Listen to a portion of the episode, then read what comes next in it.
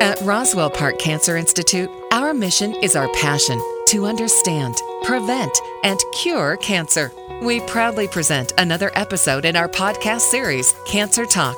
Here's Bill Klaproth. Roswell Park Cancer Institute has a long, proud tradition, but who was Dr. Roswell Park? Here to tell us more is Sue Banchich. Sue, thank you so much for being on with us. So let's start at the very beginning. Tell us, who was Dr. Roswell Park? Well, he was a remarkable man, and today he's known principally as the person who founded what became Roswell Park Cancer Institute. Eventually, it was named after him. And it was the first institute in the world to focus exclusively on cancer research. There were cancer hospitals, but this was the first place to focus exclusively on the research. And originally, it was just a research institution.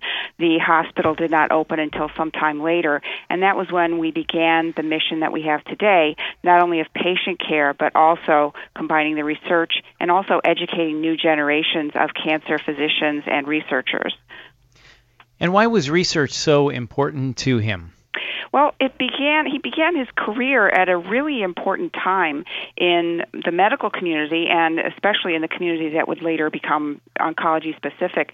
He was born in 1852, and by the time he became a practicing physician, several things were taking place in um, the world of medicine. One is that anesthesia had become reliable, uh, so that you could do an extended surgery. Surgery had been done literally for thousands of years without anesthesia.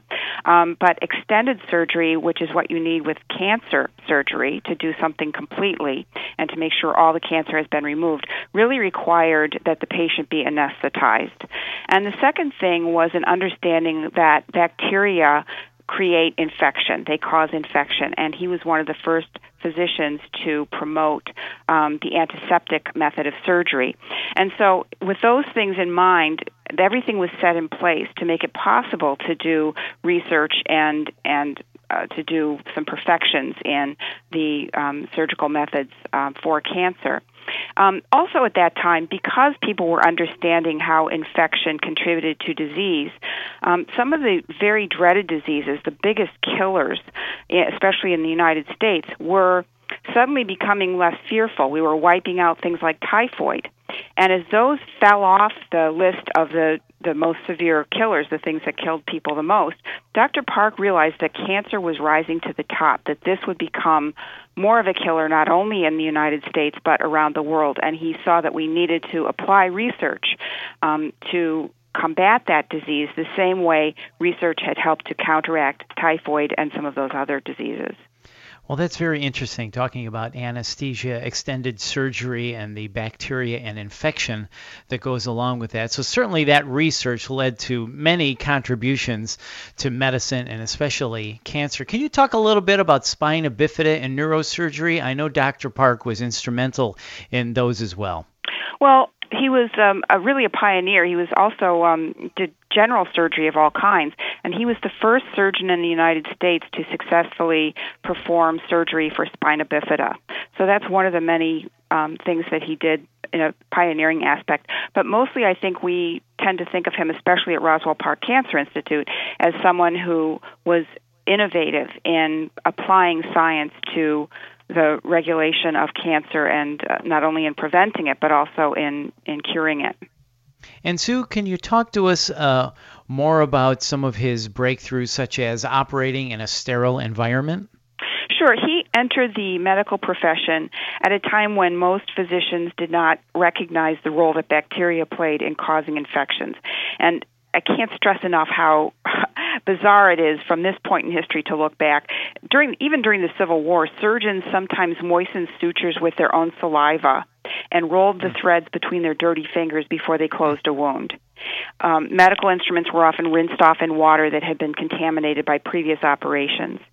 But when Dr. Park was an intern and house physician at Chicago's Cook County Hospital in 1876, he saw how many patients were dying from blood poisoning, which is bacterial infections of the bloodstream. And he was one of the first physicians to champion the cause of having an antiseptic um, area for surgery. Um, people were um, not always uh, eager to to adopt that new practice, but he was one of them who did, and he insisted that um, that people wear masks and gloves, and that carbolic acid be used to sterilize the surgical site during surgery. You know, that's very interesting. We just take these things for granted nowadays. We just uh, we see on TV shows the surgeons scrubbing up and putting of the masks on and antiseptics. Well, somebody had to be the first to go, "Wait a minute, maybe our dirty hands are causing infection. Maybe we need to clean our hands and put masks on to not promote bacteria." So, it's very interesting. You never think about those things, but now that you talk about it, you go, "Hey, geez, that's right. Somebody at one point had to say, "Hey, wait a minute. Maybe our dirty hands are causing causing further infection and making the patient sick. Uh, sick. So uh, we have Dr. Park to thank for that. And I know he was also instrumental in patient privacy as well. Can you tell us about that?